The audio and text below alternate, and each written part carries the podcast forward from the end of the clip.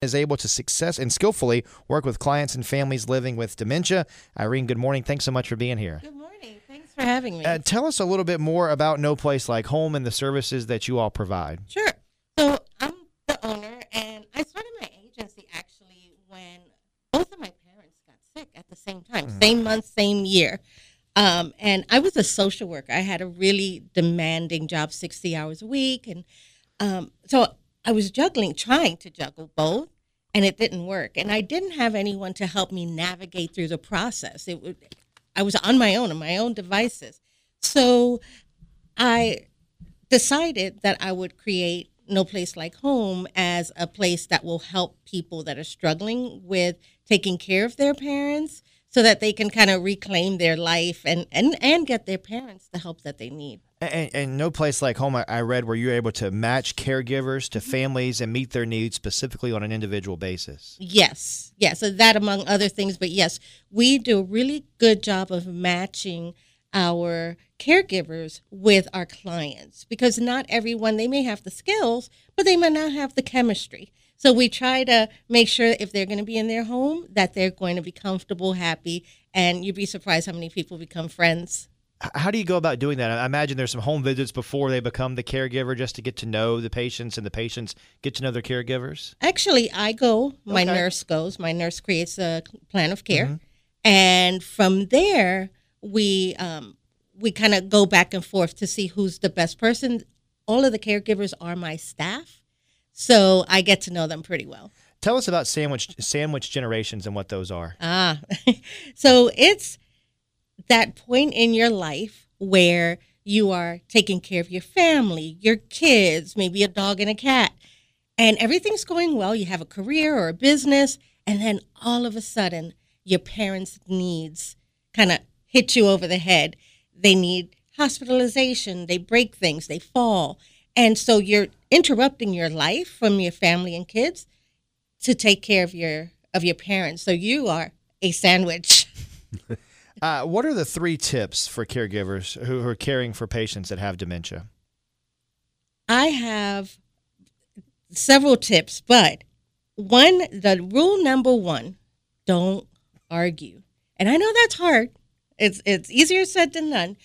But if your mom's going through her purse looking for that diamond ring that you know she hasn't had in 50 years, you saying, Mom, you don't have the diamond ring is going to make her upset. It's going to make you really upset. So just don't argue, redirect. I have a, a, a client who used to ha- wear body art.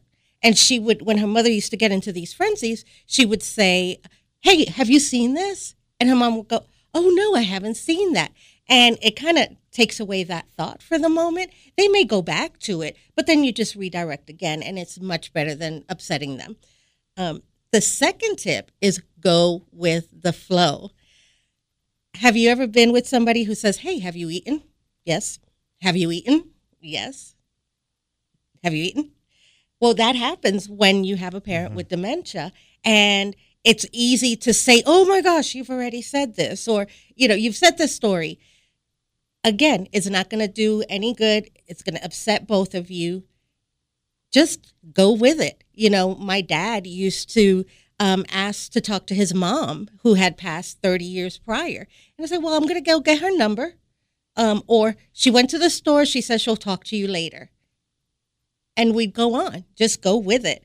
And the third rule, which is the most important rule, is don't take it personally. It's really hard to watch your family members change. So somebody that's normally really loving and caring, all of a sudden start calling you names or saying things that that are really hurtful. And it's hard for us not to sit there and say, "Well, I'm doing a bad job," or, or "It's not working." It's their brain, right? It's not a mental health issue; it's a brain issue. So we wouldn't get mad at somebody that had diabetes or, or heart failure. So don't get mad. You- Again, easier said mm-hmm. than done, but don't get mad. If they could fix their brain, I promise you they would. Excellent information. I want to ask you, how do you determine if home or placement care is best? That's a real individual answer. So I had my client Renee come to me, and she just didn't know what she didn't know, and she was just so overwhelmed.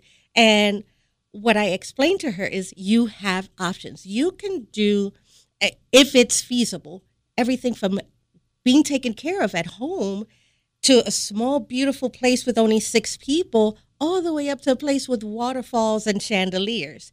You have options. But the thing to do is to sit down in a com- conversation and see what is going to fit that person because it's not a cookie cutter solution. Uh, Irene, tell us where we can learn more about what you and your folks are doing at No Place Like Home. Um, you can visit my website, and that's uh, no place like home nc like north carolina.com we look forward to, to having you back in studio. Thank you for all that you're doing for our Thank community you. and getting up early with us this morning. Awesome. Thank you